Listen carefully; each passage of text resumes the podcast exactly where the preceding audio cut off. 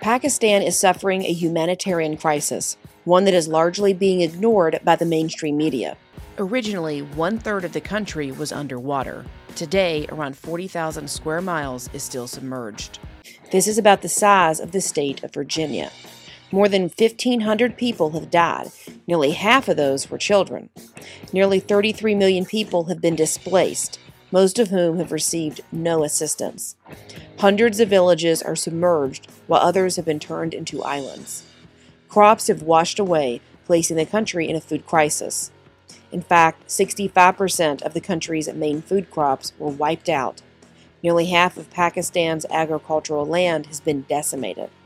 This is particularly troubling because before the flood, less than half of Pakistan's land was even suitable for crops.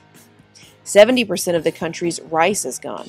Nearly 3 million livestock have died. Many farmers believe their land will be useless for at least the next three months. These food shortages are exacerbating an already fragile economy. Prior to the flood, food inflation was 26%. Now, shortages have caused some foods to surge by up to 500%. Now that you know where we've been, find out where we're going. Tune in to Ladies Love Politics, where you can stay informed without going insane.